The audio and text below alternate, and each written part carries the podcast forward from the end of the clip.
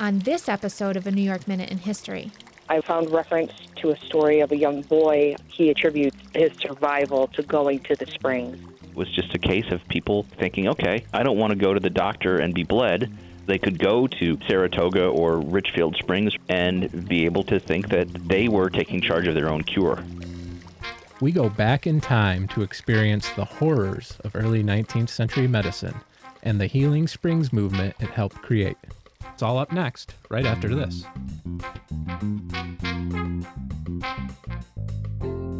From the Irish invasion of Canada to the early days of the movies, the William G. Pomeroy Foundation is delighted to sponsor this podcast to broaden our understanding of history. We are also proud to help people celebrate their community's history by providing grants for historic roadside markers. Here in the Empire State and across the country, we support marker grant programs that include commemorating women's suffrage, civil rights, folklore, and sites on the National Register of Historic Places. Since 2006, we funded over 1,300 markers across all our programs nationwide. To learn more about the Foundation's grant programs, visit WGPFoundation.org. That's WGPFoundation.org. Welcome to a New York Minute in History. I'm Devin Lander, the New York State historian. And I'm Lauren Roberts, the historian for Saratoga County. On this episode, we're going to be talking about the water cure and its popularity in New York State in the 19th century. Now, being the Saratoga County historian, I'm quite familiar with the popularity of the mineral springs in both Saratoga Springs and Ballston Spa in my county. But today, the marker we're going to be focusing on is actually found in central New York. Located in Chenango County in the town of Pitcher is a marker titled Pitcher Springs, and the text reads By 1843, a village with two public houses, an academy, a store, and 30 dwellings grew near Sulphur Springs, thought to have healing properties. William G. Pomeroy Foundation, 2013. This is what we know about Pitcher Springs. It was a small hamlet situated in the town of Pitcher that boasted two or three sulfur springs, and it became a popular area for tourists to come and take in these waters in the hopes that it would heal whatever their ailments were. I spoke with the current Pitcher Town clerk, Emily Stith, who has a personal connection to the town's history. We currently don't have a historian. The previous historian was my grandmother, Rita Stith, and no one has filled that role since her passing. Emily's grandmother was the one who applied for the Pomeroy marker back in 2013 this is definitely a labor of love for her. Settlers in this area kind of gravitated towards the hillside farms. It was difficult to find water that was pure because anything in the river valleys, there was a lot of marshland. I did find one story where there was a young man named Dennison Hakes who just happened to be walking one day from his father's hillside farm that wasn't far from the springs, and he actually was able to drink from the water.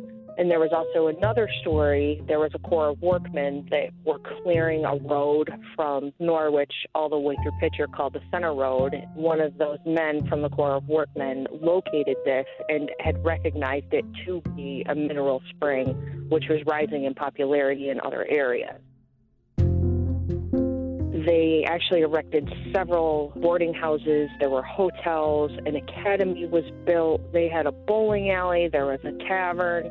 The Eagle House was a grand hotel, and they believed that it was built from wealthy investors that came from New York City or Philadelphia or Albany or California. But they pretty much relied on the consumption and bathing in the springs.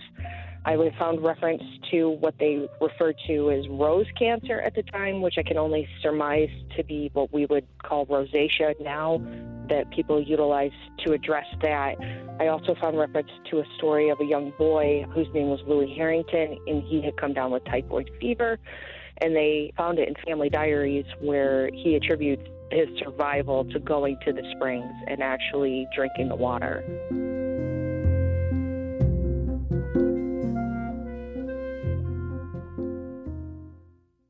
One of the advertisements for the Eagle House says the proprietor is now and has been for the past six months successfully treating diseases in all its forms, hydropathically, and is happy to say that he has had none under his care any length of time, but what have been benefited by the water treatments at his establishment, located at Pitcher Springs.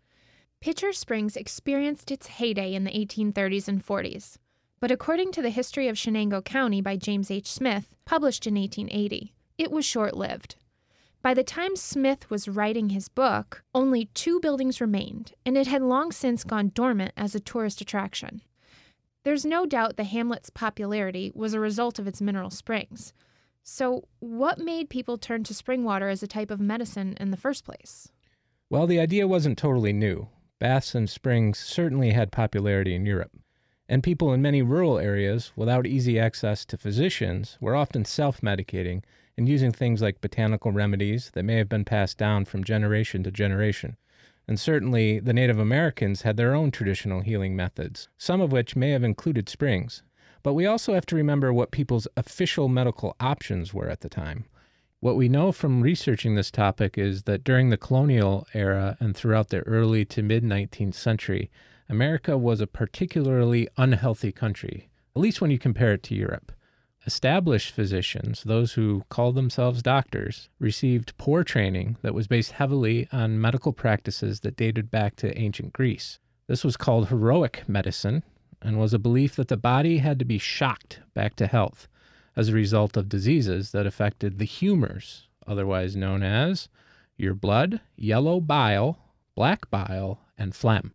This is what they believed. These were the doctors who were actually trained. Some of these doctors were trained at medical schools. Mostly during the 18th century, these would have existed in Europe, although there were a few in the United States, including Columbia. But other physicians were trained by being apprentices to a physician. And uh, sometimes this lasted as little as one year. Now, I have to remember too that uh, at this time, surgery and surgeons were different than physicians. They may have had more knowledge about anatomy, but very little knowledge about how to manage pain. Oddly, most surgeons up to the Civil War era were also barbers. What? It was believed that if you could handle a surgeon's knife, you could also handle a pair of shears. That's a comforting thought. During the 19th century, there were three basic ways that physicians would treat an ailment. Number one, bloodletting, which was draining a patient's blood and was used for various fevers that were rampant during the era as a result of outbreaks of cholera, yellow fever, malaria, etc. Frequently, this process was done so often to a patient that death would result. For example, in 1799, President George Washington was diagnosed by one of his physicians as having an inflammatory affection of the upper part of the windpipe, which led to a fever and laborious respiration. The report stated, quote, the necessity of bloodletting suggesting itself to the general, he procured a bleeder in the neighborhood, who took from the arm in the night twelve or fourteen ounces of blood. The following day, discovering the case to be highly alarming and foreseeing the fatal tendency of the disease, two consulting physicians were immediately sent for. In the interim, were employed two copious bleeders. A blister was applied to the part affected, Two moderate doses of calomel were given. An injection was administered which operated on the lower intestines, but all without any perceptible advantage.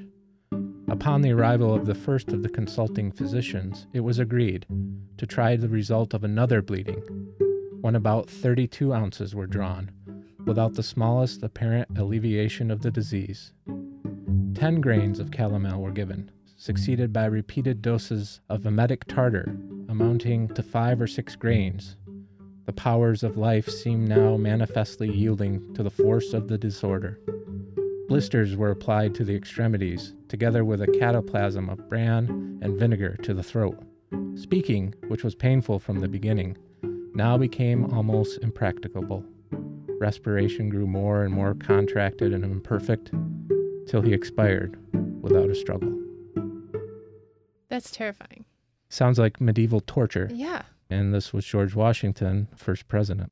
So you would think he would be able to afford the best medical treatment of the time. These were the most famous physicians that he could call for.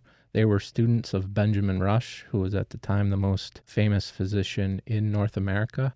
and he was a major proponent of bloodletting and also was confused by how much blood the human body actually held. He believed it held two times as much blood as it actually did.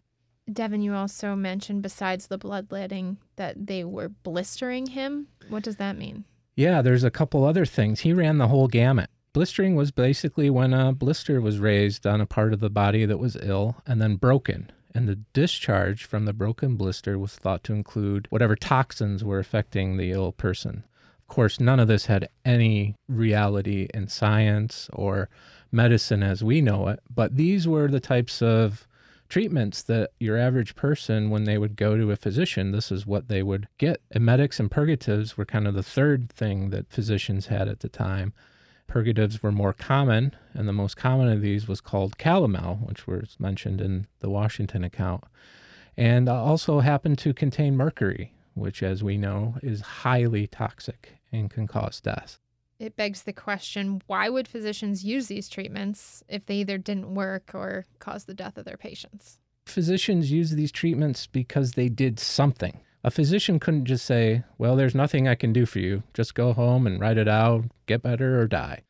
That's not something that a physician could say and hope to have repeat business. All right. So if I lived in the early 1800s and I had a health issue, and my choices were bloodletting, blistering, and purgatives, or I could try this newly popular water cure I think it would be pretty easy to choose which direction I would go in. And it's something that I talked about with Thomas A. Chambers, a professor of history at Canisius College, who wrote the book Drinking the Waters Creating an American Leisure Class at 19th Century Mineral Springs. And one of the concepts that uh, we talked about was the democratization of American medicine. People started to see that maybe they could take a greater role in their own health a lot of physicians began to prescribe a variety of different cures. And even being able to scientifically say this water has this mineral composition, therefore it helps with these ailments. And everything from dyspepsia to cancer to infertility, each spring was claimed to have a specific curative power over that particular ailment. Whether or not there's any actual efficacy to that, uh, I'm not a physician, but the promoters at the time certainly said it, and many people would include testimonials that they went to the springs, they drank the water, and it cured whatever was wrong with them. So they could go to Saratoga or Richfield Springs or wherever and be able to think that they were taking charge of their own cure. They were doing something that had a visible effect. In a more general sense, though, it just was going out in some cases to a, a more rural place with fresher air, a little exercise. People would like to walk and ride, to eat maybe a slightly better diet, and certainly to drink something that, if it has no other effect, and even today, a lot of these springs at least have the effect of calming your stomach, uh, and they can also be uh, diuretics. So they were turning away from these invasive, terrible, and sometimes deadly medicine prescribed for them by physicians and towards healing springs, botanical treatments, homeopathy, and non traditional diets such as Sylvester Graham's vegetarianism and his belief in eating whole grain, which led to a popular movement that gave us the graham cracker. Or, as our own Dr. James Henry Salisbury, an early proponent of both the germ theory and the paleo diet, who gave us the Salisbury steak, which he recommended be eaten three times a day with strong coffee to relieve diarrhea changing the diet, which is, of course, something we still use today, became a very popular way that you could also control your health.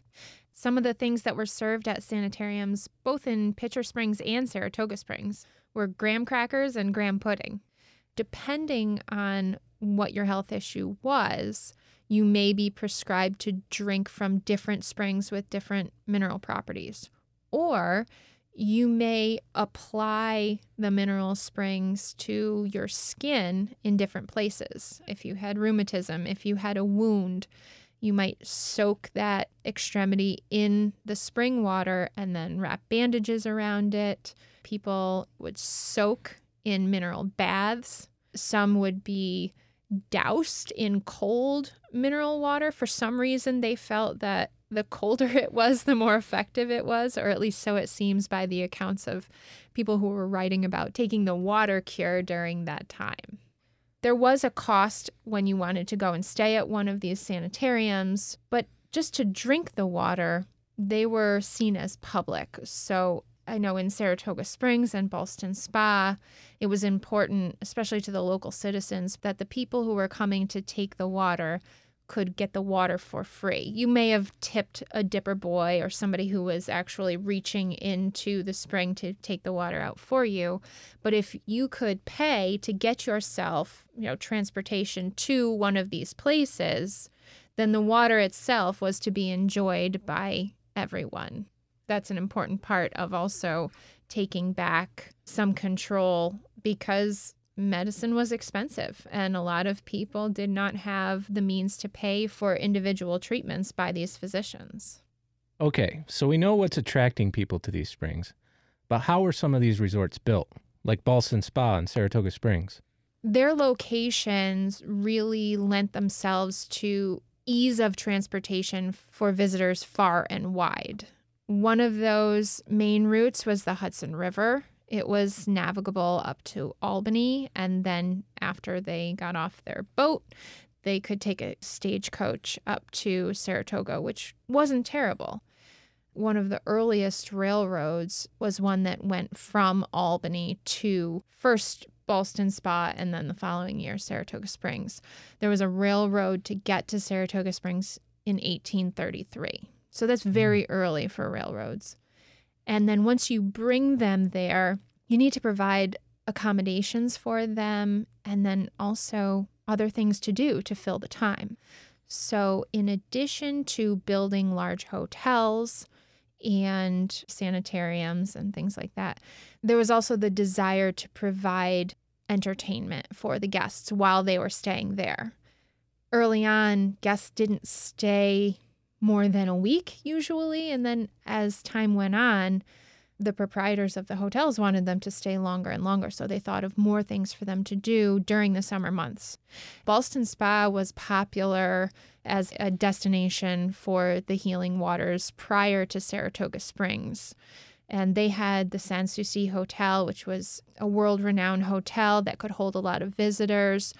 But once Gideon Putnam starts going in Saratoga Springs, he's really seen as kind of the father of the city. He was responsible for laying out the streets and he made accommodations for things like a school and church and a burying ground and really set up the village of Saratoga Springs. And that's when we get into the Victorian era and the popularity of Saratoga Springs for the wealthy. Now they're coming and staying for the entire summer season. We have the development of the racetrack. We have the fashion, high fashion scene in Saratoga. We're really talking about the tourism industry kind of being born. And it's something that we spoke with Thomas Chambers about. It happened, I think, because we got to the point where in the United States there were people with leisure time they had money, they had the ability not to have to work all the time, and with that, they wanted to both do something to pass the time, but also to display their wealth and their newfound status. And where do they go to do that? You know, leisure at this point in time still had to be somehow productive.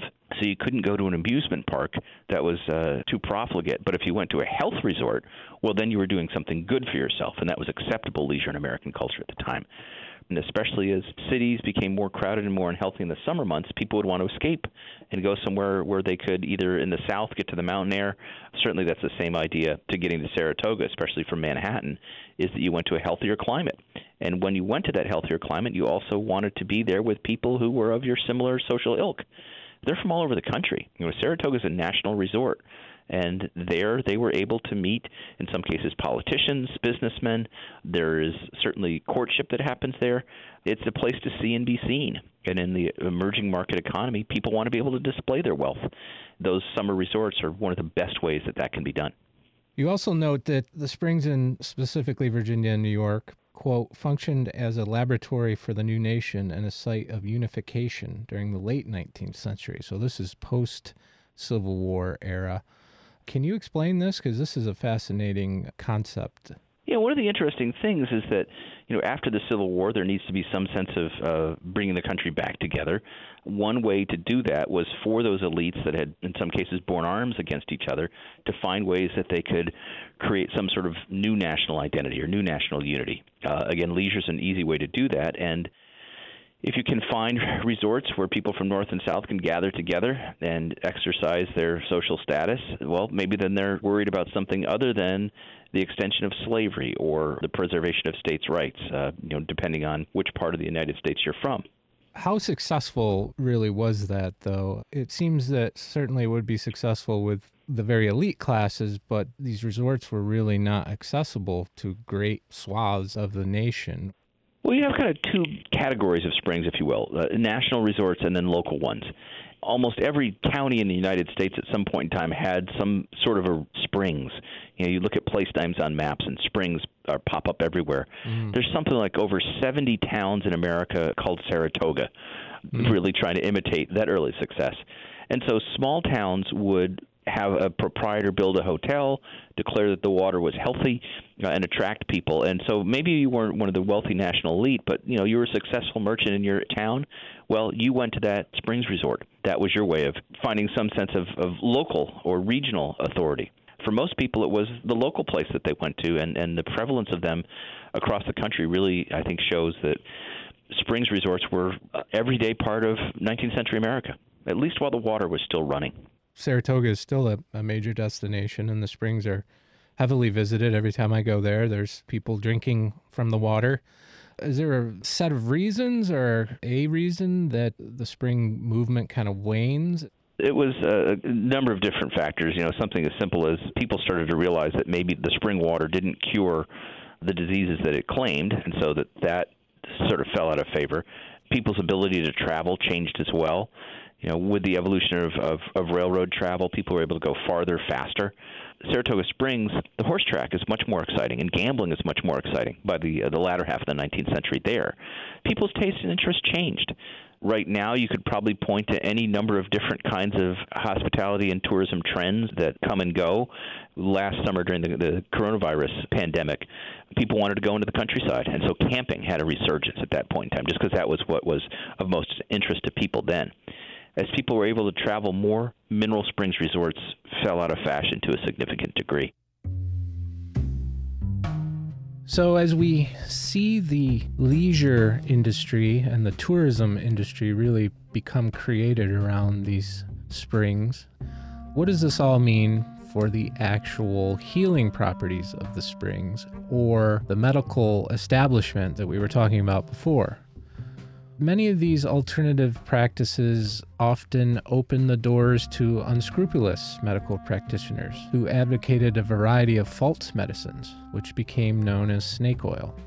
Now, most of us know about the Civil War and how many soldiers on both sides died on the field of battle, but we may not be aware that many more died from disease. One way to look at the Civil War was as a laboratory for American medicine.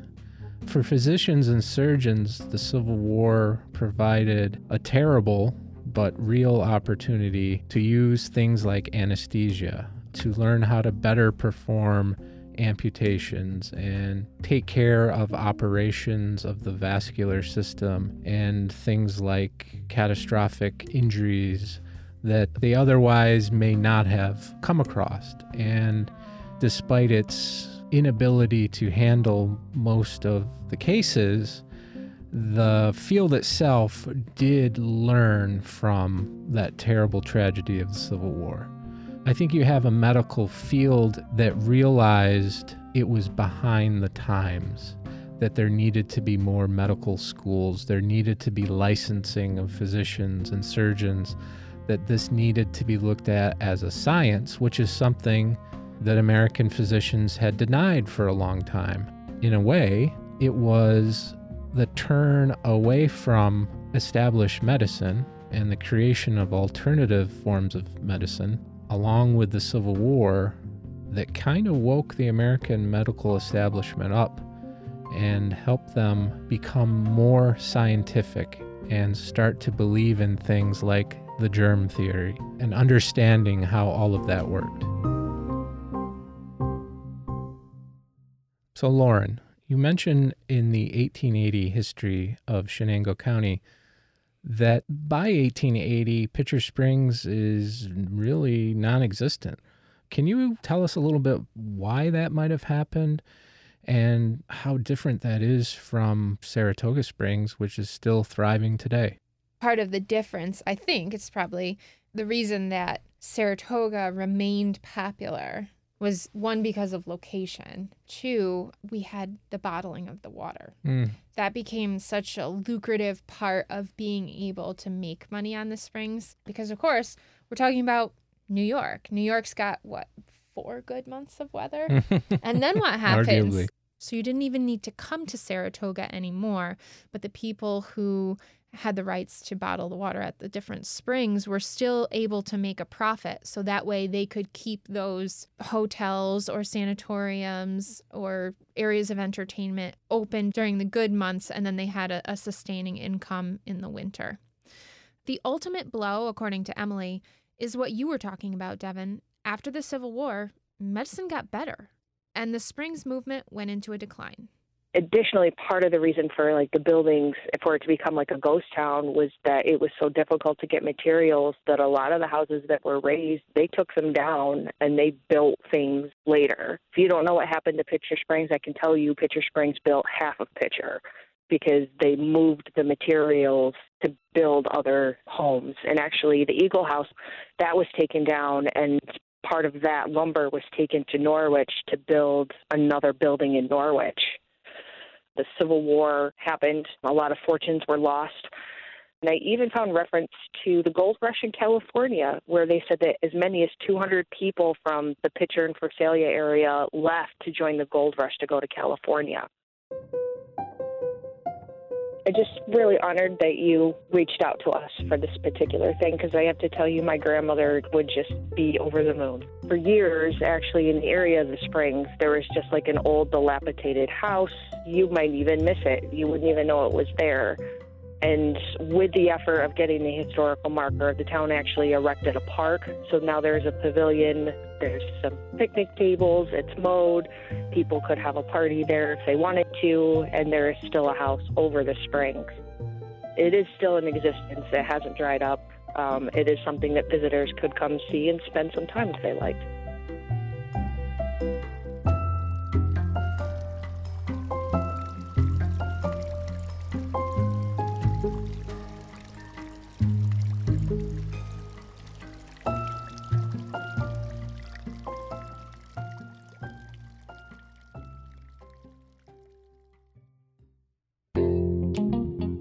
Listening to a New York Minute in History. This podcast is a production of WAMC, the New York State Museum, and Archivist Media, with support from the William G. Pomeroy Foundation. Our producer is Jesse King. If you like what you're hearing, be sure to follow us on Twitter and Instagram at NY History Minute, or check us out at WAMCpodcast.org.